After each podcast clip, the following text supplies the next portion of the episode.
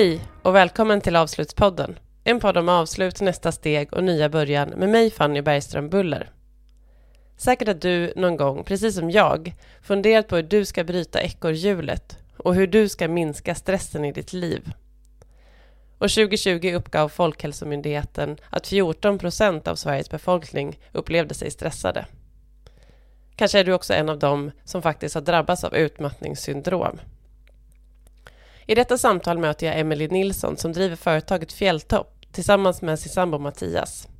Hon berättar om deras resa från stressen i Stockholm som gjorde Mattias sjuk och senare även Emelie.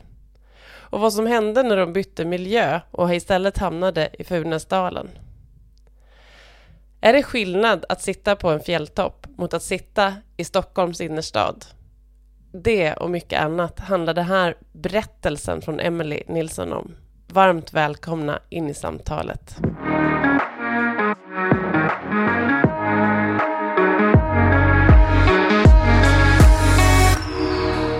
Hej Emelie Nilsson och välkommen till Avslutspodden. Hej, tack så mycket för att jag får vara med. Och redan här i början på samtalet så tänker jag att jag brukar ofta presentera den som är med i podden med kanske en titel, man kanske vill berätta om någonting som man gör eller eh, sådär. Och så inför vårt samtal så klurade jag lite på detta och kände att jag vet inte riktigt om det är liksom rätt ingång i samtalet. Eh, jag kan ju berätta att du driver ett företag som heter Fjälltopp. För det berättar, kanske avslöjar lite, ja, avslöjar lite grann också eh, vad och var du befinner dig. Precis. Ehm, jag befinner mig i Tänndalen som ligger i de Härjedalska fjällen och som jag precis visade dig här Fanny så sitter jag med eh, fjällen precis utanför fönstret. Ehm, I Skybaren som mina föräldrar har döpt det till. Eh, så att här uppe kan man sitta och ta sin lilla eftermiddagsdrink eh, och titta på fjällen och solen som går ner. Så att det är en väldigt fin plats. Så jag valde den här just för att jag skulle få lite fjällugn med i samtalet. Och vad tänker du, om du skulle beskriva dig eh, som en presentation och vem du är. Hur skulle du presentera dig då? Hmm. Spraddlig tjej på... Nej. jag är um, en kreativ själ på alla dess sätt. Jag har alltid varit det sedan jag var liten.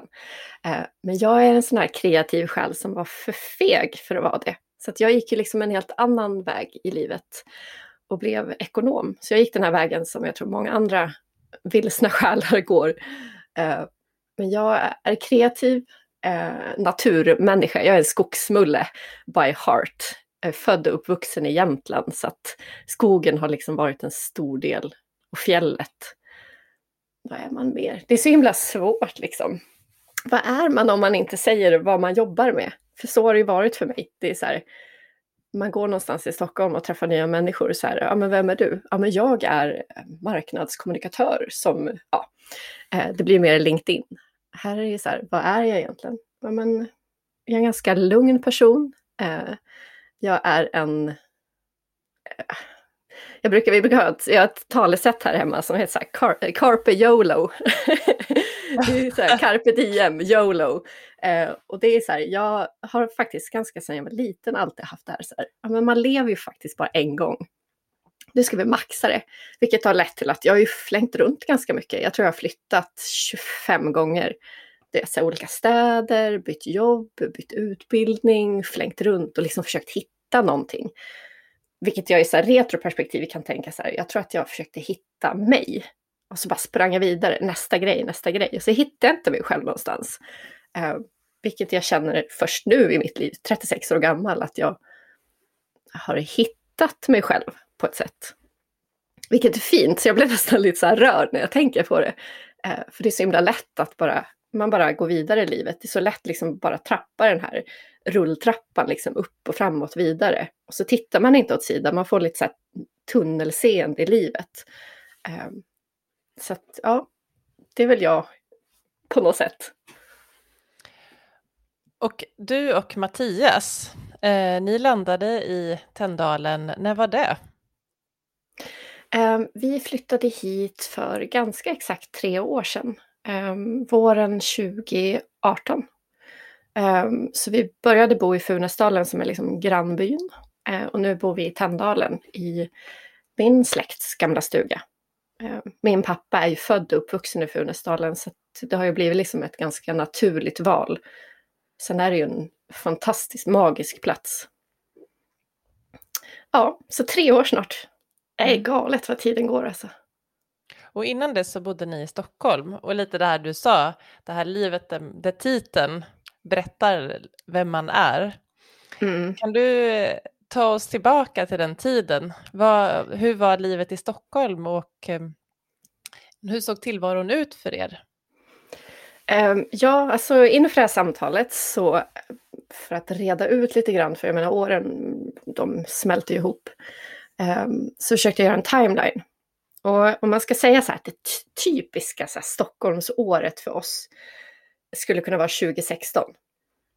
Och 2016 var också lite året som på något sätt var så här crescendot av vårt Stockholmsliv. Eh, när det sen då långsamt liksom följande åren började på något sätt förändras. Eh, 2016 så jobbade jag, eller jag hade precis börjat ett nytt jobb efter årsskiftet som fastighetskonsult. Väldigt stressig bransch. Eh, Mattias jobbade som chefsdesigner på en byrå. Och vi körde väl fullt ut. Du vet, jobb, jobb, jobb. Eh, semester någonstans, hem igen, jobb, jobb, jobb. Eh, och samtidigt som det här så höll Mattias på att göra en svensk klassiker så han, och det är för de som inte vet vad det är, så är det ju Vasaloppet, ja, man, man skidar Vasaloppet, man cyklar Vätternrundan, man simmar van, vad heter det, Vansbrosimmet och springer Lidingöloppet. Och det här ska man göra på ett år och du vet så här, om Mattias är inte den här personen bara så här, jag ska göra det här och ska överleva, som typ jag hade gjort. Om jag tar mig runt och inte dör, men han var så här, okej, okay, jag ska glänsa, jag ska överprestera. Här snackar vi liksom elitträning, det skulle jagas eh, tider. Och, så att han, Eh, han brände ju liksom ljuset i alla ändar det här året. Samtidigt som han jobbar ett så vanligt scenario. Jag jobbade väl också väldigt mycket, men Mattias är liksom next level.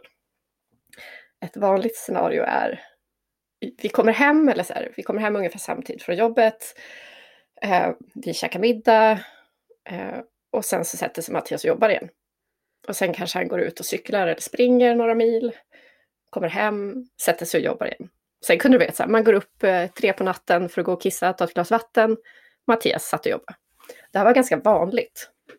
Det här var liksom inte enstaka projekt eller tillfällen, utan det var vardagen. Och det var ungefär, det är så konstigt när man är där och då, för man förstår inte att det här är konstigt. Det är, så här, det är ju så här det är. Det är så livet är liksom. Och jobba mycket är lite en prestige i Stockholm. Att, att säga att ja, men det är mycket nu. Och det är, där, det är alltid mycket nu. Uh, och nej, men du har mycket på jobbet, du vet jag. 13 timmars dagar, inget problem. Nej, men jag har så mycket övertid så att jag hinner inte ta ut min övertid. Uh, det är ju det är lite den jargongen som, som är.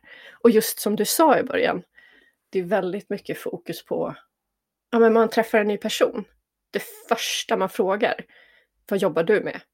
Och det får nog på ett sätt sätta tonen för, ja är du en intressant person som jag vill fortsätta prata med? Eh, vem är du? Alltså så här, det blir ju din identitet i det här sammanhanget. Um, och sen så här, var bor du någonstans? bor du innanför Tullava?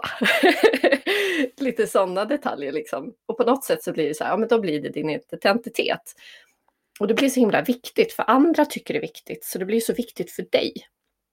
Så börjar man bygga på de här lagren av viktiga, låtsas viktiga saker. Men så 2016 är liksom året så här, vi jobbar röven av oss, helt ut sagt. Eh, rätt sagt. Men någonstans där, några månader in på mitt nya jobb, så bara, vad fan håller jag på med? Och jag bara kände, jag mådde så dåligt. Jag kände mig så felplacerad. Det var som att varje gång jag, jag låtsades liksom vara någonting, jag hade en roll, så fort jag steg in på jobbet, då var jag någon annan. Så jag började liksom känna att Ja men, att jag började förlora mig själv helt. Jag hade ändå liksom tidigare jobb haft väldigt hög arbetsbelastning men ändå på något sätt eh, haft ett ganska rikt liv på sidan av. Fotografera mycket och var ute väldigt mycket i skogen och naturen. Och helt plötsligt så orkade jag inte det längre. Så att jag blev liksom det här jobbet. Och det var väldigt stressig arbetsmiljö, eh, ganska hård liksom, krav på prestation. Eh, så jag går in en dag och säger upp mig. Eh, bara sådär. Oj, det var modigt. Eller det känns modigt. Ja, men det kanske det är. Jag är ganska... Jag ska väl säga att jag inte är någon konsekvens, icke-konsekvenstänk, men jag har ändå något så här, det löser sig. Jag har ändå varit med om ganska mycket så jobbiga saker, saker bakåt i livet. Och jag vet att så här, det, allting löser sig. Eller så här, man löser det alltid. Eh, och jag hade väl en så här, eh, dröm egentligen sedan tio år tillbaka att jag ville läsa på Bergs, eh, som är en, väl en av världens bästa kommunikationsdesign reklamskolor. Det är ganska svårt att komma in. Och jag hade ju liksom, jag hade sagt upp mig, jag hade ingen, jag hade ingen plan B. Så det var, jag hängde allt på så här, jag måste komma in, för annars är det a-kassan. Och det var så här, ja, då får det vara så liksom. Eller sätta mig på ICA eller whatever. Eh, men jag kommer in eh, och det är en ettårig utbildning, strategisk kommunikation. Och livet rullar väl vidare där 2016. Eh, Mattias jobbar på som vanligt och jag läser, alltså det är ju en ganska hård skola så att man, det är ju 24-7, man är ju där på helger och kvällar. Men, men började på något sätt så här skala av lager av mig själv och så här, shit, jag, jag känner att i samtal och, och på platser, jag kunde liksom vara mig själv. Och det här är så här, självklart kanske för många, men för mig var det någonting helt nytt. Eh, men vi kan gå vidare in på 2017. Jag reflekterar och tänker att det är nog inte självklart för många att det här att liksom hitta, skala av de här lagren för att identifiera sig själv. Och jag tror att det handlar väldigt mycket om eh, ja, men det tempot som vi driver på vår tillvaro. Så kan jag, ja, men jag kan liksom, om jag bara utgår från mig själv så tror jag att det är väldigt lätt att springa på eh, och liksom pressa sig själv i riktningar dit man kanske till slut inte märker att man har börjat ändra sina värderingar eller vad man lägger sin tid på och sådär. Ja, vad man tycker är viktigt. Man tar gärna till sig saker som bör vara viktiga eller som, som den gemensamma massan runt omkring sig tycker är viktig. Eh, var man bor och hur man bor och vad man har på sig, hur, vad man åker på semester. Alltså allt det här är ju mycket, alltså det är mycket identitetsbyggande och det är så lätt som du säger, att man bara börjar så pressa in sig själv, liksom, den här runda bollen i ett fyrkantigt hål, tills man liksom passar eh, formen. Och det är så lätt att ja, men, tappa bort sig själv på vägen. Och så här, vad tycker jag egentligen är viktigt? Och vad mår jag egentligen bra av? Som är bortom status och, och som sagt, jag menar, jag har ju pluggat i sex år jag har lagt ganska mycket pengar på, på utbildningar som... Eh, det är ju, jag är jätteglad att jag har gjort allt det där. Men jag har ju liksom lagt väldigt mycket tid och kraft i mitt liv att gå en viss riktning. Vilket gör det ännu svårare att bara säga nej, nu släpper jag det här och går i det okända där jag inte alls har någon status, erfarenhet, tjänar lika bra, kommer jag kunna bo lika bra. Så att, ja, det är, det är svårt. Men det är inte så läskigt på andra sidan som många tror. Ja, för vad hände sen? Vad hände 2017? Um, 2017, ja men det började ganska vanligt, men sen om vi säger så här, Mattias har alltid uh, varit en väldigt, han, han, har identifierat sig själv med sina prestationer. Han är det han presterar och det här är färskvara liksom han, om inte han gör bra ifrån sig i det här projektet eller nästa arbetsuppgift, då är han dålig som person. Eh, han är extrem på det sättet. Och han har ju liksom stressat från... Han, tog, eh, han gick ut bergs ganska tidigt, jag tror han bara var 21, 22. Så han har jobbat i, ja men dels i byråbranschen i Stockholm, en extremt stressig bransch och där jobba mycket och stressa mycket är liksom ja, men, mått på att man är duktig och eftertraktad. Ehm, men på något sätt så blev det så här, kulmen blev, jag tror att det var våren 2017, då landade de ett stort projekt med Google. Och det här är liksom stort. De är en ganska liten byrå men med stora krävande kunder. Och han kommer hem en dag, för då har han varit på möte med dem. Och han säger, ja men de har ett saying på Google. Det är så här, great just isn't good enough. Och det här blev Mattias mantra. Alltså du vet, besatthet över att liksom rabbla det här. Och här har vi en person som normalt sett sätter den här liksom great just isn't good enough. Det är så här, om en kund säger att det här är bra, då han bara, ja men glöm det, tio steg högre upp, jag ska överleverera alla era förväntningar. Så han, det var ju liksom på något sätt så här, han kunde inte riktigt hantera det, hans kropp hade ju börjat sagt emot flera år innan, eh, med problem med magen, och, eh, utslag, hår, började tappa hår. Men nu blev det verkligen jätteilla. Eh, han, jag vet att han sitter en dag framför datorn och jobbar. Jag tittar på hans kropp och han är helt täckt med så här illröda, aggressiva utslag. Och han sitter och maniskt jobbar. Så du vet, så här, en person, jag får inte kontakt med honom. Och han, alltså du vet, jag ser att han är så stressad, hela hans kropp liksom bara skriker. Hjälp mig! Eh, och då hade han också under en tid tappat ganska mycket hår. Eh, och varit, eh, vad han har berättat i efterhand, eh, ja, känns jättedeppig. Känns deprimerad. Eh, och jag började bli klar med min utbildning. Eh, och eh, ja, men verkligheten kom ju ikapp igen. Liksom. Det är, alla vet som har pluggat det att man man lever ju lite i en skyddad bubbla. Eh, och, så jag tror att några dagar efter att jag tog examen så kommer Mattias hem en dag. Och bara ser helt hålögd ut. Och han sätter sig vid köksbordet och sen bryter han bara ihop. Eh, han gråter och han gråter och han gråter. Du vet, jag blir alldeles så handfallen. Jag vet inte vad jag ska göra. Eh, vad, vad, säger man liksom? Det är inte eh, är det någon som gråter för att ens föräldrar har gått bort eller att det har hänt någonting, då kan man ju liksom så trösta. Men det var att jag stod där och han, han var tröstlös. Alltså, jag har aldrig sett honom gråta så mycket någonsin. Eh, men till slut så, han ringer sin mamma och hon bara, nej men du måste till läkaren. Du måste försöka bli sjukskriven. Och det där var ju ett helt nya liksom. Det var som att någon sa till oss att så här, ja men åk till rymden. Mm. det var ju så här, vadå sjukskriva sig? Det är så här det är liksom. Man stressar ihop och mår skit och så åker man på semester en vecka eh, och så kommer man tillbaks och så kör man samma, um, samma igen. Men han gick till läkaren efter som sjukskrev honom på stört eh, på dagen.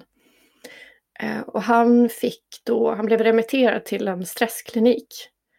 Eh, där, ja men egentligen så här, det handlar ju inte om att ja, men nu ska du lära dig komma tillbaks till samma, utan nu är det så här, du ska lära dig att programmera om dig själv. Förhållningssättet till sig själv och till livet. Och... Så att han gick där ett halvår. och under tiden som han Eh, går där och ja, försöker deala med, med att hitta tillbaks igen. För att det som många inte förstår om man inte har varit där själv, det är att man slutar fungera helt. Jag blev ju som hans förälder. Jag fick ju liksom fatta alla besluten och städa och handla och man blir ju ganska apatisk och så trött. Den här tröttheten som jag tror ingen kan föreställa sig, som sagt om man inte har haft utmattningssyndrom själv. Den är eh, extrem. Eh, jag förstod inte det. Jag satt liksom på första parkett och jag bara så här, jag kunde inte förstå vad han... Jag förstår, jag förstod liksom inte där och då förrän jag själv längre fram hamnade exakt där.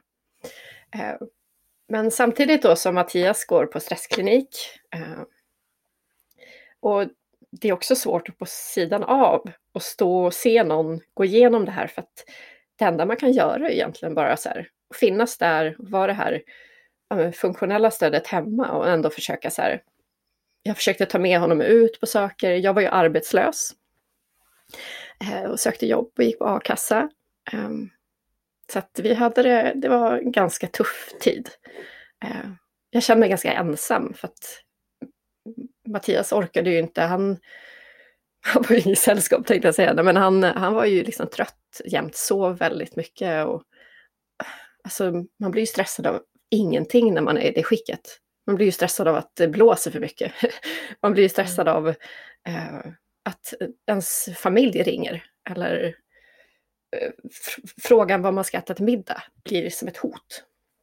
Så att ja, vi, ehm, vi hade det ganska tufft den sommaren. Försökte ändå så här, vi åkte ut till Gotland och bilade och tältade och sådär. Men sen kom vi tillbaks och då fick jag ett, ja men vad ska man säga, på pappret och för mig då ett drömjobb. Eh, jag skulle ha hand om PR och sociala medier på Haglöfs. Och det var så här, jag hade ju liksom aldrig kunnat föreställa mig så här, nu kommer det så här, mitt, det här jobbet som ska förändra livet och där jag äntligen får så här, vara jag. Men jag hamnade än en gång på en extremt stressig arbetsplats. Eh, en arbetsplats och en avdelning som, ja, det var nog ganska många före mig som hade blivit sjukskrivna. Eh, och det här är ju lite så att jag tror att jag hängde nog upp väldigt mycket på företaget och tjänsten. Jag tänkte att det här är liksom förändringen som eh, kommer rädda oss och kommer innebära den här stora förändringen i livet. Men egentligen var det bara så här, nya arbetsuppgifter, samma inställning eh, till, till jobb och prestation egentligen. Det är ju intressant, eller jag tänker, det, jag tänker du berättade om ditt, eh, att du är en skogsmulle i själen. Mm. Jag tänker att jag kan verkligen förstå att när man tänker att man ska börja jobba på ett företag som på något sätt representerar kanske det som man längtar efter och drömmer om, att det finns mm. en, en eh, idé också om att det också kanske ska ligga i linje med hur man tänker sig att livet ska vara. Mm. Det, är ju, det är ju intressant. Jag tänker att det är så svårt. Många gånger tror jag att den där bilden av ett företag och hur det är, att det är, det är ofta så stor skillnad när man väl landar in. Mm.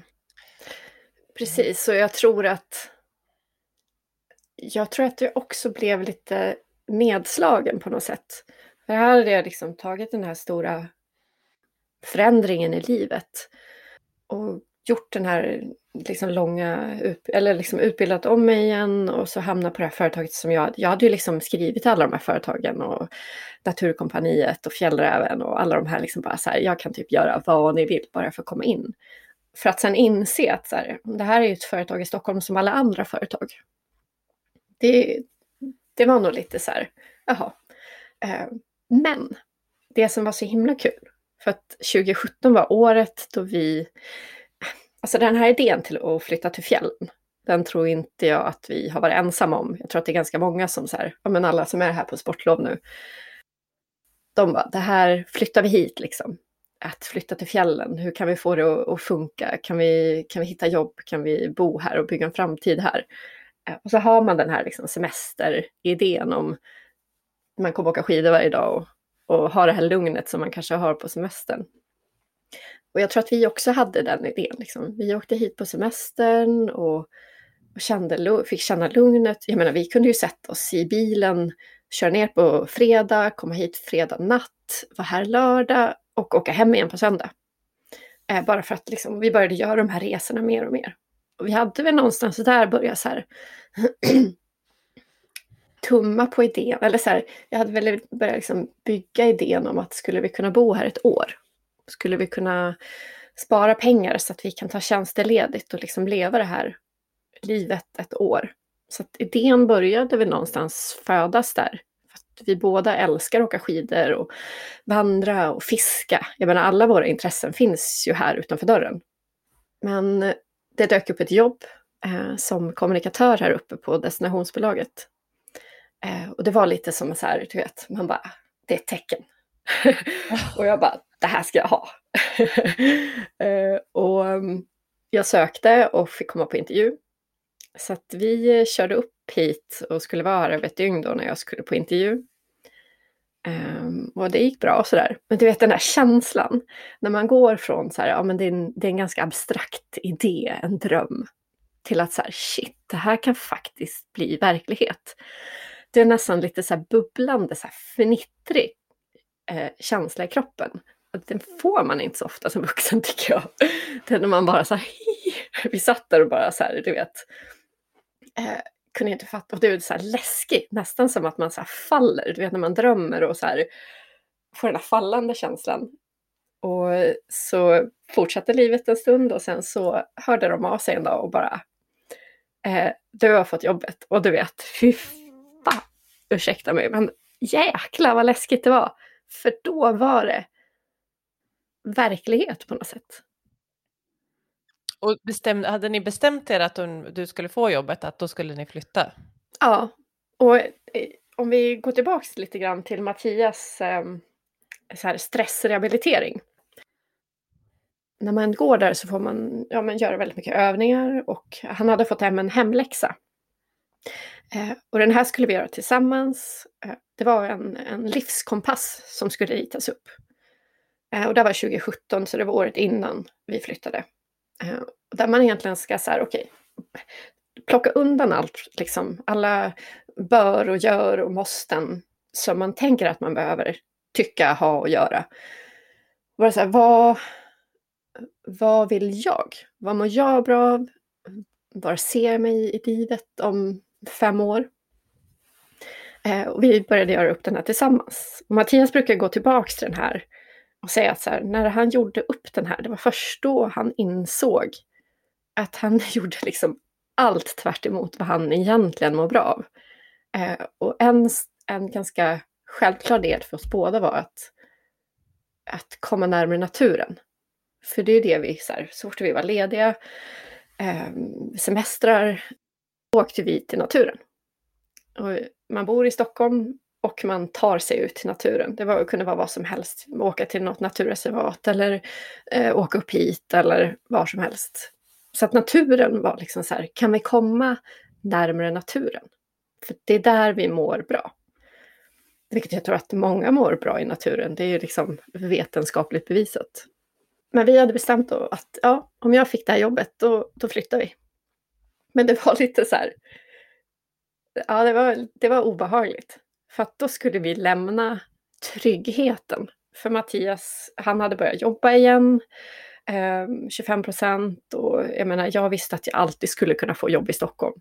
Det finns någon sån trygghet i att här har vi boende, eh, vi har de här utbildningarna, vi har de här erfarenheterna, här får vi jobb. Och nu ska vi flytta till ställe som jag känner till väldigt väl och Mattias har liksom börjat lära känna, men som vi aldrig har haft en vardag på. Och det är det lite som blir skillnaden. Det är så att, och speciellt så här, det är många som tänker, ja men flytta till fjällen, men det blir ju vardag där också. Men bara så, ja, fast det är ju vardagen här som vi vill ha. Vi vill ju inte ha en ständig semester. Det går ju inte, även om det vore nice, men det kan man inte leva på. Så vi eh, packade bilen, Ehm, och körde upp, du vet så här, och det var så symboliskt. Ehm, vi körde på E4 ut från Stockholm och det duggregnade och det var, du vet, en riktig sån här pissig vårdag. Och så började vi närma oss här och så liksom blev det vitare och vitare. Och, uh, det var verkligen en otrolig känsla. Och vi får ju frågan ibland för att jag vet att det är många som är sugen på att liksom ta ett steg som är lite läskigt, som det här till exempel.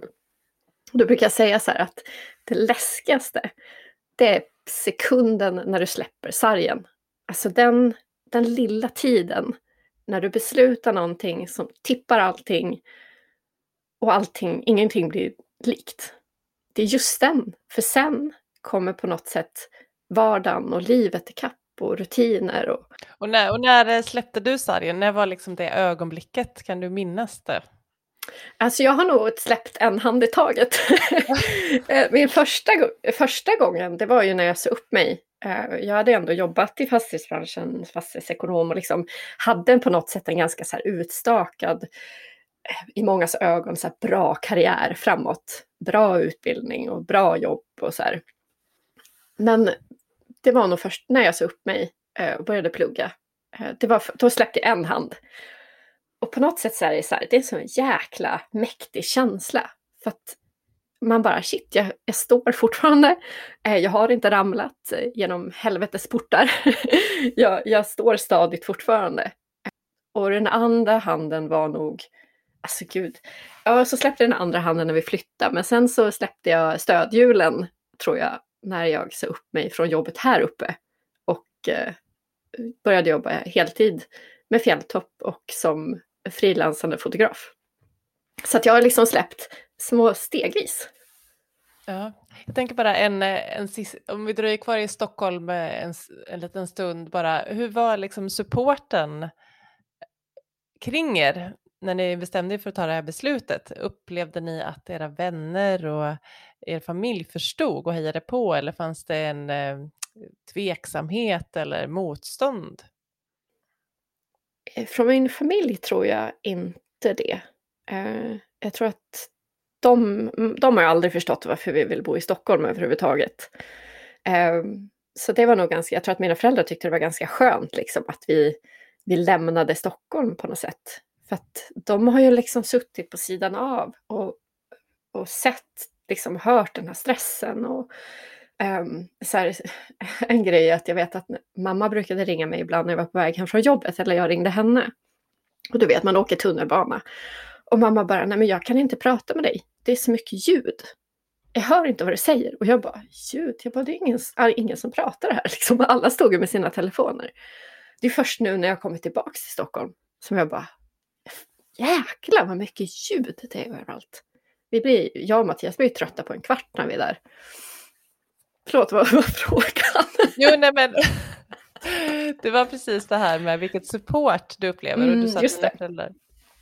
Eh, men mina föräldrar och min syster, och min syster är ju så här Jämtlandspatrioten så hon har ju, hon bor i Östersund och hon, hon förstår ju inte det här med storstad och så de var nog, alltså de är ju så vana också med att jag är som sagt, jag har ju flyttat runt, jag har ju bott nere i Malmö och jag, jag har ju liksom flängt runt i hela Sverige nästan. Eh, så de är ganska vana vid att jag bara säger nej nu ska jag flytta och så är något nytt. Eh, däremot tror jag att jag tror att många, ja men just den här kommentaren att ja men det kommer ju bli vardag där också. Jag tror att många vänner och bekanta tänker så här att man flyttar dit för att få det här eviga eh, semesterlivet. Och det var ju inte den anledningen till att vi flyttade. Så att jag tror att men vissa säger, ah, vad modiga ni är. Och hur ska ni få ihop det här? Och jag tror att mångas egna, eh, jag tror att många blir lite, eh, inte provocerade, det är fel ord, men för man börjar ifrågasätta deras föreställningar om saker också. För att jag tror att många går och tänker i de här banorna. Men det var ungefär som att vi indirekt ifrågasatte deras liv. Så att jag tror att många blir lite så här, jaha, ja, men hur ska ni lösa det och hur ska det funka? Och, men, men i stort sett tror jag att de flesta tyckte det var kul. Men jag tror att det är också så här, jag börjar tänka, det som är så läskigt med att göra sånt här beslut och berätta för alla, det är också det här att, tänk om det inte funkar. Och så kommer man tillbaks liksom med svansen mellan benen och, och folk bara, ja men vad var det jag sa? uh, och jag tror att det är många som jag tror att, nu kan jag bara prata för mig själv, men att man är rädd för att misslyckas. Att flytta tillbaka. Så vi har sagt från första början när vi flyttade att vi ger ett år. Och är, funkar inte så flyttar vi tillbaks.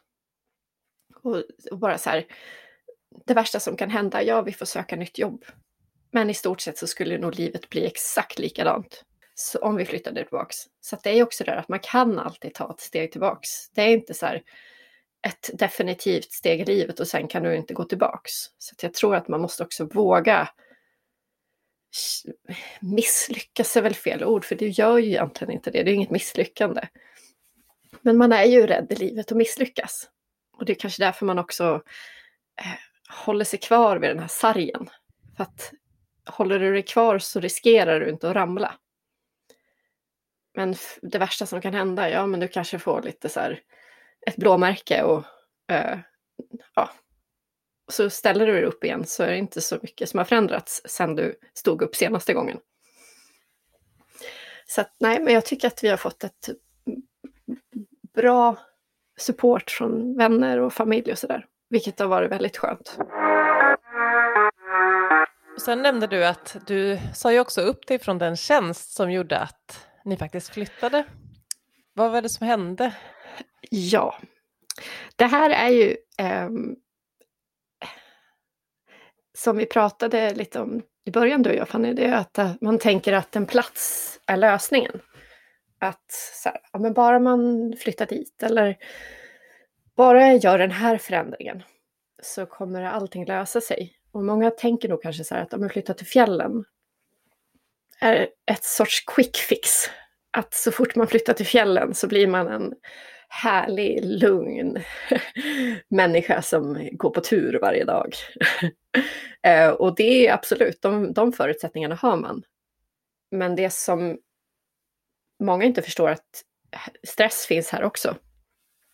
Och jag började på, jag hade ju så här, om vi säger, det finns ju ackumulerad stress. Jag hade ju en enorm stress med mig i bagaget. Och började på en arbetsplats med ganska höga krav, i konflikter. Ehm, och det började komma ikapp mig. Jag har sprungit ganska snabbt liksom för att lägga den här stressen bakom mig. Och så kommer vi till någonting helt nytt. Mattias började frilansa, sitta hemma och jobba, inga kollegor. En extrem omställning, så han hade det väldigt svårt liksom att landa i, i det nya. Eh, jag började jobba och tog med mig liksom den här eh, prestationen och jag skulle göra om och göra bättre och eh, springa på alla bollar och sådär.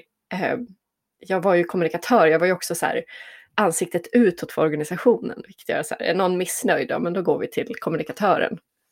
Och det här med att eh, eh det är ett medlemsföretag och alla företag i området är medlemmar. Så att jag kunde ju gå på ICA, du vet, så här, ja, där är en medlem, så nu vill de prata med mig om det där. Och, och jag var nog inte riktigt, jag var ju liksom som en ett öppet sår. Jag var ju så nedbruten av stressen, dels från mitt yrkesliv men också av att behöva ta hand om någon som har gått igenom eh, ja, men utmattningssyndrom och hela den resan. Så att efter ett år, jag började också så här, du vet, vi är så himla duktiga på att ignorera tecken. Och det är därför många tänker så här, ja men jo men jag har det stressigt, men du vet, jag, jag, jag fattar väl liksom om jag skulle gå in i väggen. Det är tyvärr det man inte gör, för att man är så duktig och rationaliserar med sig själv och ja, men egentligen bara så här tänka att det kommer inte hända mig. Och det var väl så jag tänkte. Jag menar, jag har ändå suttit på första projekt. Jag har ju sett alla de här eh, tecknena framför mig. Jag har ju sett vad som hänt med Mattias. Jag ju, jag har ju gått igenom det tillsammans med honom och ändå så kunde inte jag hindrar det för mig själv. Så att jag vet att jag sitter en morgon när jag ska gå på jobbet och jag har ju du vet så här, sovit dåligt länge period, jag har ju öppnat upp mobilen och börjat jobba på nätterna, du vet så här, kommit på, åh gud jag har inte svarat på det här mejlet, gått upp, smygit upp mitt i natten, för Mattias var ju som en hök liksom. Eh, han bara så här, du får inte göra sådär. Så jag smö, smög, smygjobbade ju Eh, för att han inte skulle se att jag jobbade. Så jag kunde ju ta med mig telefonen på toaletten bara för så här, ja men jag måste. Jag hade ju, jag räknade till att jag hade typ nio kanaler in till mig. Eh, digitala kanaler och fysiska kanaler där folk var i ständig kontakt med mig. Och jag är ju, jag vill ju vara trevlig. Jag ska ju svara på alla. Eh, och den här morgonen så ringer det eh, en person Eh, ett jobbsamtal på jobbtelefonen ganska tidigt på morgonen och min kropp, alltså jag har aldrig varit med om det här. Jag börjar darra, alltså okontrollerat börjar darra. Jag kan liksom inte sitta still och jag känner bara att jag vill bara springa, jag vill bara fly. Um, och Mattias, och jag berättade för Mattias och han bara, du kan ju inte hålla på så här. Och jag hade ju liksom ja, mått dåligt och det är så svårt för man är på den här platsen och man har det här jobbet och man ska må bra. Det ska liksom vara frid och fröjd. Så det är nästan jobbigare att må dåligt på en sån här plats på något sätt. För att det blir så fel. Det, blir, det matchar inte. Men jag gick till en läkare, en jätte, alltså helt otrolig läkare här på vårdcentralen. Och han bara, hur mår du? Eller så här, hur, vad är du här för? Och du vet, jag började gråta. Och du vet man gråter så att jag, får inte, jag kan inte ens få fram vad jag är där för. Eh, och, han, och, så får jag fram till slut liksom mellan så här hulkningarna och eh, att nej men jag orkar inte mer. Eh, och då kom, alltså du vet så här, det var som att så fort man ger upp lite grann eller bara så här stannar, jag bara stannade, jag bara kände så här att år av liksom stress och press och prestationsångest och ångest bara välde över mig. Eh, så han bara, men jag tycker att du ska sjukskriva dig om du känner dig okej okay med det. Och jag bara, då fattar jag ju så här, ja, jag bara ja. Eh, så han säger det, att jag tycker ju att du borde vara sjukskriven ett, ett halvår. Så jag går hem. Eh, och då bodde vi i en lägenhet nere på byn här i Funäsdalen. Och lägger mig på soffan och sen ligger jag där. Jag känner att så här, jag kan inte röra någonting. Så här, armarna är så tunga och kroppen, huvudet. Eh, jag hör någon gå utanför lägenheten och blir så stressad. Eh, alltså, det som är när man är, har levt så här stressat så länge, det är ju att hjärnan tror ju att den är jagad. Den är ju liksom jagad av rovdjur. Ett mejl är ett rovdjur. Eh, ett telefonsamtal eller en människa som vill dig någonting som kommer emot dig. Allting uppfattas som stress. Vår hjärna är ju liksom är inte anpassad efter dagen utan den är anpassad efter det är överleva och eh, inte bli sjuk och eh, inte bli uppäten av rovdjur. Det är på den nivån. Rovdjuren nu däremot, de är helt andra saker. De är jobbmail och måsten och eh, prestationer och idéer om någonting, liksom låtsasmåsten. Så att jag låg där på soffan. Jag tror att jag, jag tror jag tog mig till toaletten. Och sen så var det så ett par veckor. Jag ville inte ens gå ut på balkongen för jag var så rädd att det skulle vara en människa där som till och med skulle säga hej. För att jag skulle inte, jag skulle bli så stressad av det där hejet. För då skulle det kräva en motprestation av mig. Så att jag ligger på soffan och ja, Mattias försöker väl ta hand om mig liksom gott han kan, men han är ju samtidigt också i eh, återhämtning. Han försöker ju också samtidigt liksom klara av stressen, speciellt i sin nya situation som ja, men, driva eget och frilans och allt vad det är. Så det är så här, det är en blind leder en blind. Det blev typ så. så vi, vi försöker liksom bäst vi kan och, och där och då liksom försöka hitta lugnet. Och då spelar det egentligen ingen roll. Så här, jag tror att den här platsen, den möjliggör lugn. Det finns inte de här ljuden eller... Alltså det är ju naturen och den är ju lugn. Men men där och då så är det så här, när du är så stressad och hjärnan är så... Det som händer, du får ju faktiska hjärnskador. Och det är det jag tror många inte förstår riktigt. Hjärnan tar faktisk skada av långvarig stress. Eh, vi såg någon dokumentär på SVT och då beskrev de det att du får liknande skador som i en stroke.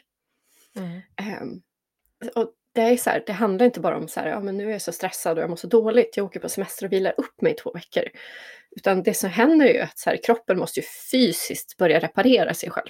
Och hjärnan är ju, den har ju åsidosatt allting. Alltså, jag menar, när du springer för, för livet på savannen för det här lejonet så skiter väl den i att du behöver ett immunförsvar som fungerar. Så det är så mycket i kroppen som på något sätt har fått komma i skymundan. Så nu måste aktiveras och du måste eh, sänka de här kortisolnivåerna i kroppen för du har ju adrenalin som har pumpats så länge i kroppen så att dina hormoner har ju blivit helt i obalans. Eh, dopamin behöver du ju inte heller, du behöver inte vara glad när du springer för ditt liv. så det är också sådana saker, så att alla de här sakerna som du mår bra av, ett, ett balanserat immunförsvar, eh, balanserade hormon, hormoner i kroppen, dopamin och endorfiner, det behövs liksom inte när du, när du ska överleva. Så att allt det här behöver ju liksom på något sätt så komma tillbaks och du behöver reparera dig psykiskt och fysiskt. De sa även att de hade gjort någon stor undersökning om att eh, folk med utmattningssyndrom efter sju år så var det bara 16 procent som kände sig återhämtade. Och det är sju år. Och det är så jäkla frustrerande. För vi känner så här, ja men när blir vi bra någon gång? Vi kämpar varje dag med att hitta den här, liksom, den här kända livsbalansen. För den är så svår. För jag, som sagt, jag eh, blev sjukskriven eh, och eh, var sjukskriven ett halvår. Och försökte väl liksom bara så här, ja men, hitta tillbaks till någon sorts lugn i kroppen. Och det som också är så tråkigt är att man, man orkar typ inte träna någonting.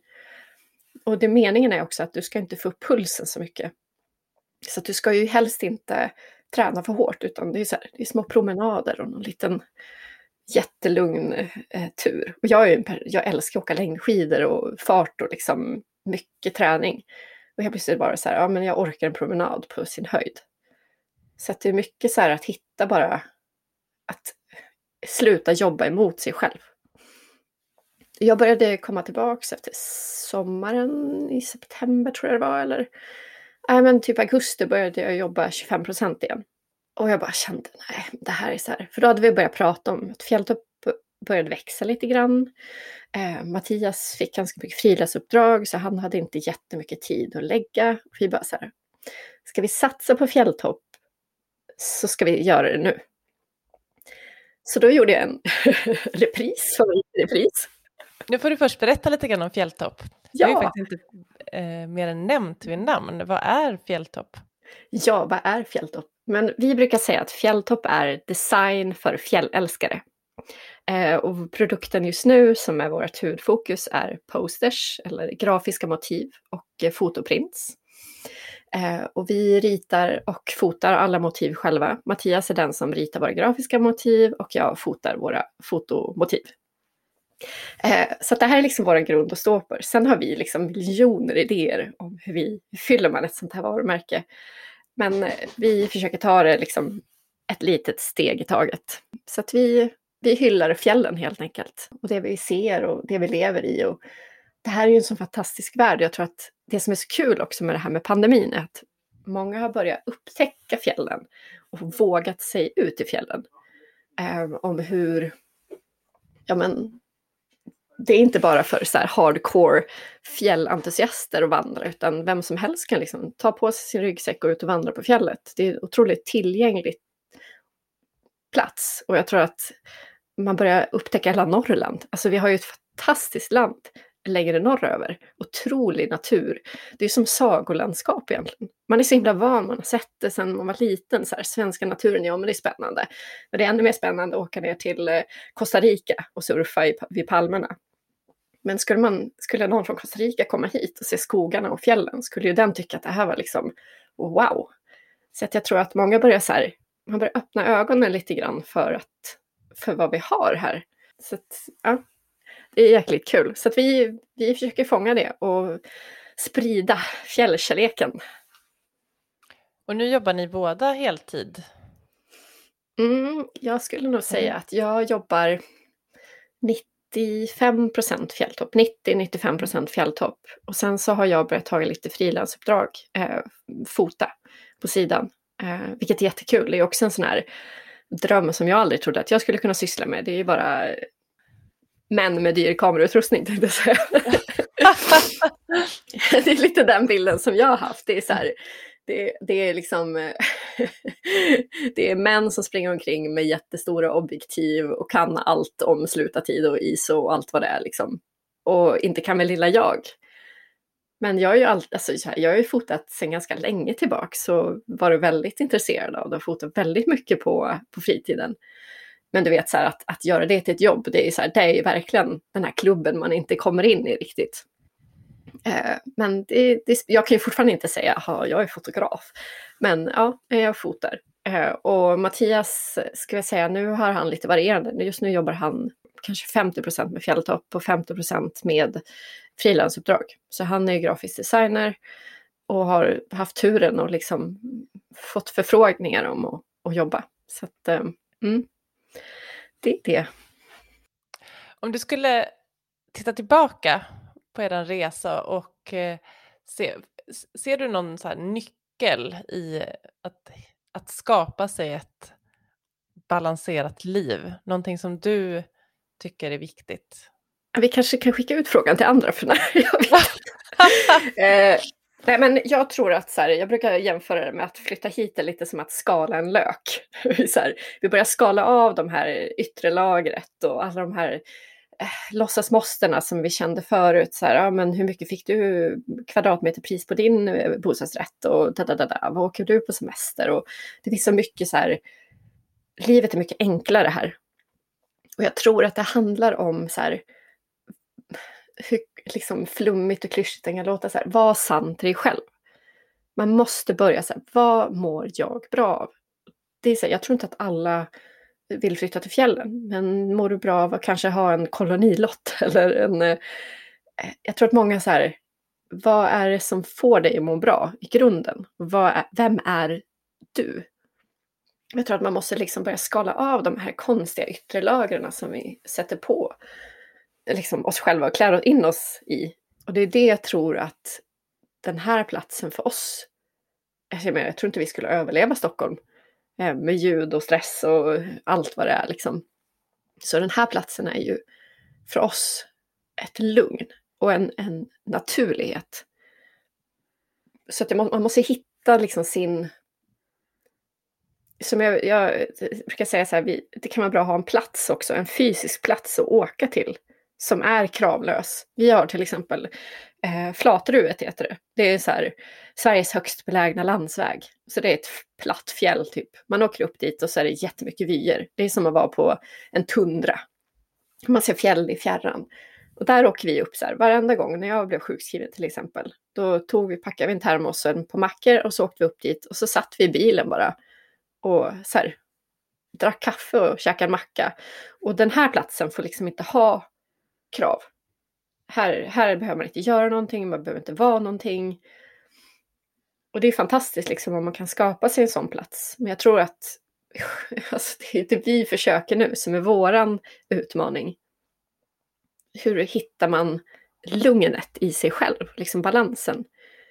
För oavsett om man bor på en sån här plats som möjliggör för lugn så har ju vi lika mycket sociala medier och eh, internet och eh, jag menar vi, vi är två utbrända som håller på att driva upp ett företag. Jag menar det är egentligen ganska så här eh, hål i huvudet på många sätt. För att det kräver, vi kan ju, vi jobbar ju, vi kan jobba ständigt. Vi kan jobba dag och natt. Vi har idéer som vi kanske aldrig kommer eh, hinna eh, möjliggöra. För att vi, ja. Så att för oss är det så här, vi, vi, vi jobbar och kämpar med att hitta den där balansen. Men jag tror att så här, börja med att så här, titta på sig själv. Vad är det man egentligen mår bra av? Inte vad man bör må bra av eller vad man tänker att man borde må bra av. Såklart att man mår bra av eh, löneförhöjningar och befordran och sånt där. Men för vem är det viktigt? Är det verkligen viktigt för mig? Eller är det viktigt för det livet jag lever? Så att, ja, jag tror bara var jäkligt ärlig med sig själv. Så här, vem är jag? Det, det är en jäkligt cool känsla att sluta kompromissa med sig själv. Om du tittar framåt på året som kommer, har du och Mattias eller bara du någonting som ni har bestämt er för att ni ska avsluta? Eh, ja, vi pratade lite om det här. Dels så har vi det här, vi måste avsluta stresskapitlet i våra liv. Vi måste en gång för alla ta nästa steg och så här, vi kan inte leva så här stressigt. Jag menar, Mattias eh, mår jättedåligt just nu. Han, eh, hade han jobbat på ett vanligt jobb så hade han nog behövt sjukskriva sig. Så att det är liksom, eh, det är vårt löfte för det här året att nu jäklar, nu får det vara nog. Um, och sen har vi en sak som vi, och det här är det läskigaste, vi har ju kvar en lägenhet i Stockholm. Och för alla som någonsin har krånglat sig in i Stockholms bostadsmarknad så är det typ som att lämna den. Då är det så här, ah, vad händer? eh, så att det, vi har hyrt ut den och det här är kanske året som vi kommer lämna vårat, eh, våran lilla fot i Stockholm för gott. Och det, det har ju liksom varit tryggheten på något sätt. Om eh, skiten träffar fläkten här uppe, så brukar jag säga, så eh, kan vi alltid flytta tillbaks och börja om där. Det finns alltid jobb. Det finns alltid liksom, det finns en lägenhet som står och väntar. Men om vi släpper det taget, då är det så här, då är det här också på riktigt, riktigt. Mm. Så det är eh, satan spännande alltså. Ja, det låter, det är kanske sista handen på sargen. Ja, men det är det. Den där lillfingret som vi håller fast liksom. Eh, och så får vi se om vi, vi kan åka utan, utan händer och stödhjul liksom. Vilket det är ju så här, det jag tror som sagt, jag sa tidigare att det är ju bara, det är den här stunden när man släpper det som det är läskigast. Sen så, det som är så fantastiskt nu på något sätt när man har börjat göra det här, bara det här kunde jag också göra. Jaha, jag kunde också ta betalt för att fota. Eller vi kan driva ett företag. Jag har ju alltid så här, sett på egenföretagare som något sorts eh, supermänniskor med fantastiska idéer och liksom, det är en annan sorts, det är en annan art. Och tänkt så här, jag kommer aldrig bli egenföretagare. Eh, och så är man det, så man bara, bara jaha, ja, jo men det är såklart det kan vara läskigt och det är ju så här, eh, jobbar inte vi så får vi inga pengar till mat typ. Men det är ju inte så läskigt som man kan tro när man står på andra sidan.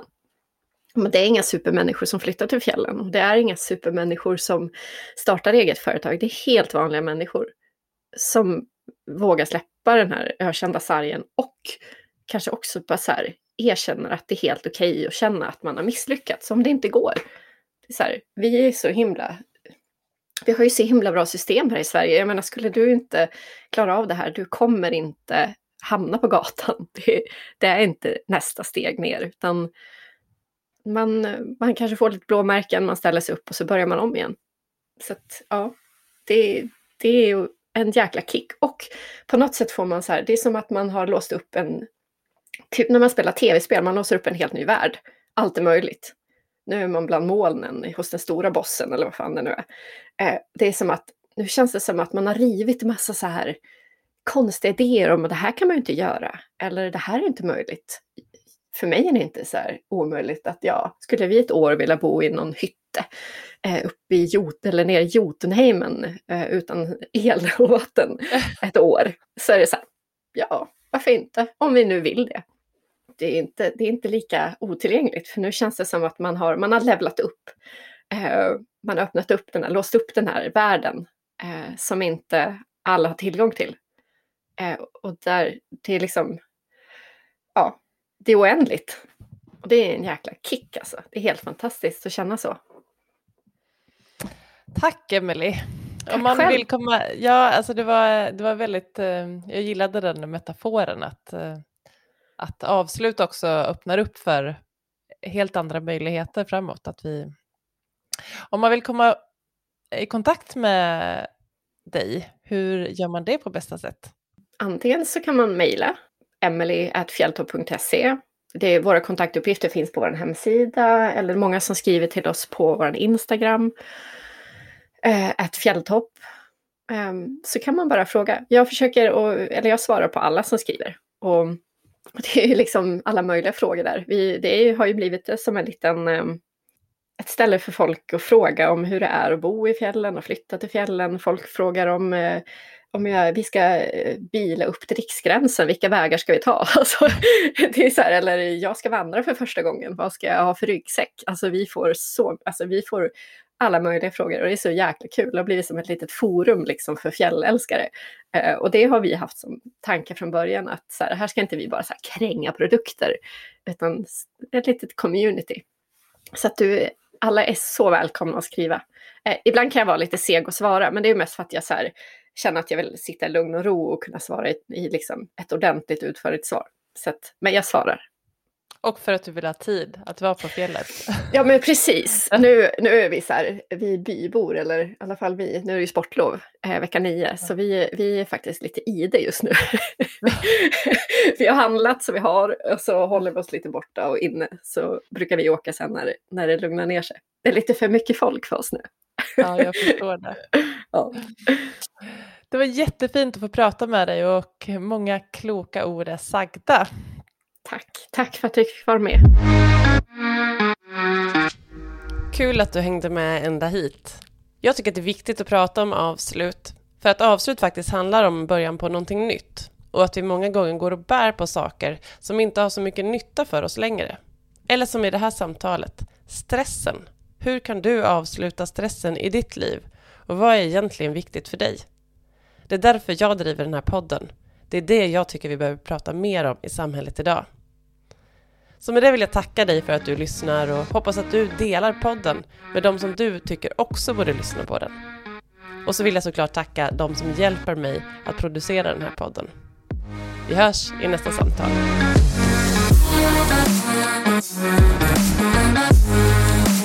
Thank you.